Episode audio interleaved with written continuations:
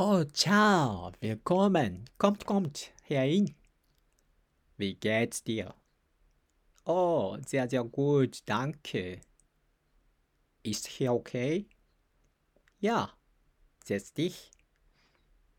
Möchtest du einen Kaffee mit Milch ohne Zucker, ja?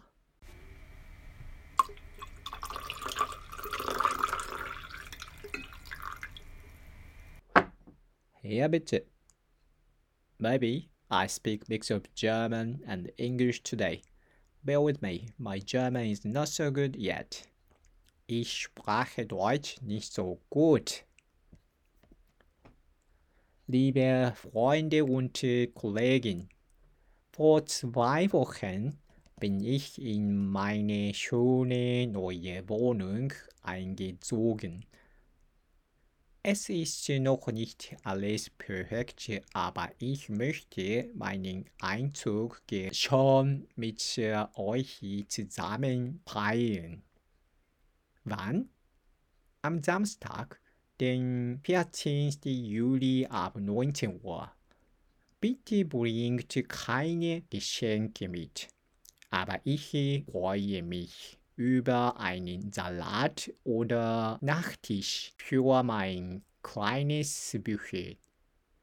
Sagt mich bitte bis zum 10. Juli Bescheid, ob ihr Zeit habt und kommen könnt.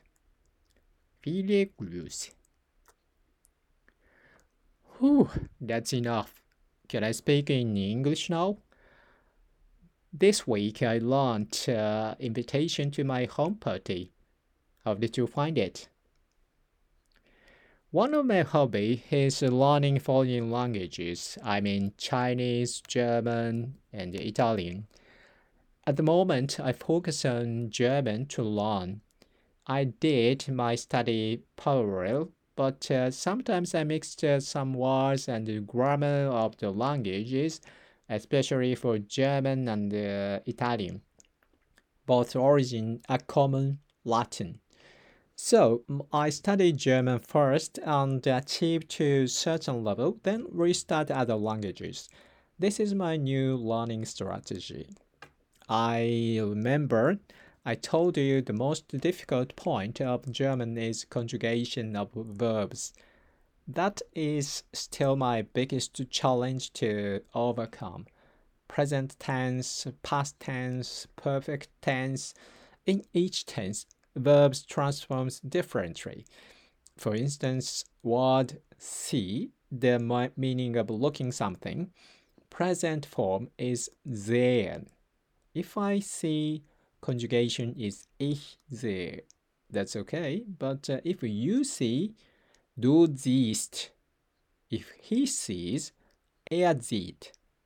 Even within present tense, words transform by subject. In past tense, word sehen becomes uh, ich sah, du sahst, er sah, completely different word from present tense.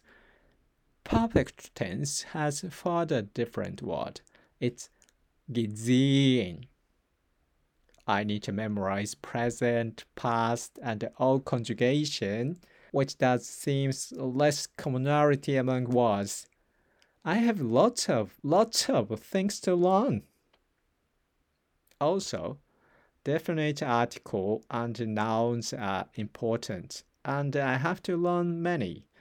Especially, definite article changes by its function in sentence and also by gender of word like dative, accusative, something like that. My brain is about to explode. Recently, I found very good uh, a principle for memorizing German words. It's called Grimm's Law. Did you know that? I realized this Grimm's law uh, might be useful to memorize German words by comparison with uh, English words. According to internet site, Grimm's law defines the relationship between certain stop consonants in Germanic languages and uh, they are original in Indo European. These consonants underwent shifts that changed the way they are pronounced. Alright, do you follow?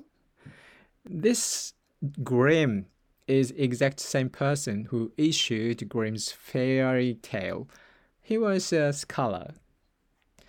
Grimm's law tells uh, some consonants changed between V, B, P, F. V for Victor, B for Bravo, P for Papa, and F for Foxtrot.